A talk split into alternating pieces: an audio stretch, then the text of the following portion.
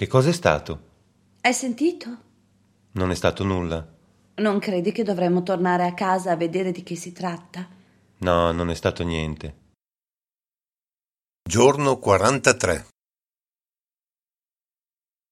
Ambrose Bierce Il dizionario del diavolo Piccola scelta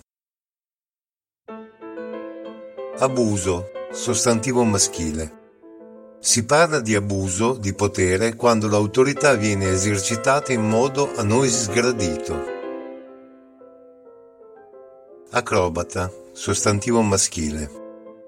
Uomo che si rompe la schiena per riempirsi la pancia. Affezionato, aggettivo.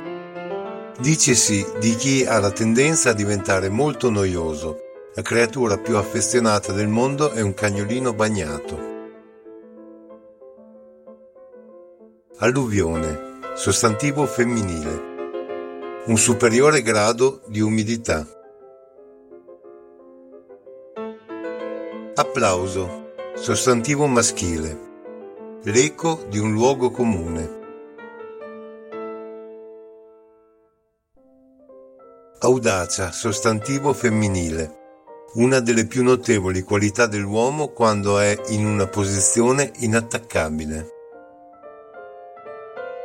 Battaglia, sostantivo femminile, metodo per sbrogliare coi denti un nodo politico per cui la lingua non basta.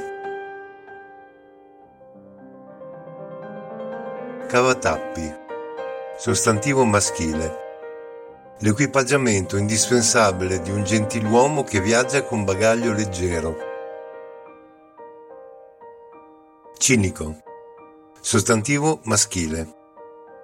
Mascalzone che, a causa di un difetto della vista, vede le cose come realmente sono e non come dovrebbero essere. Di qui l'abitudine diffusa tra gli sciti di strappare gli occhi al cinico per migliorarne la visione.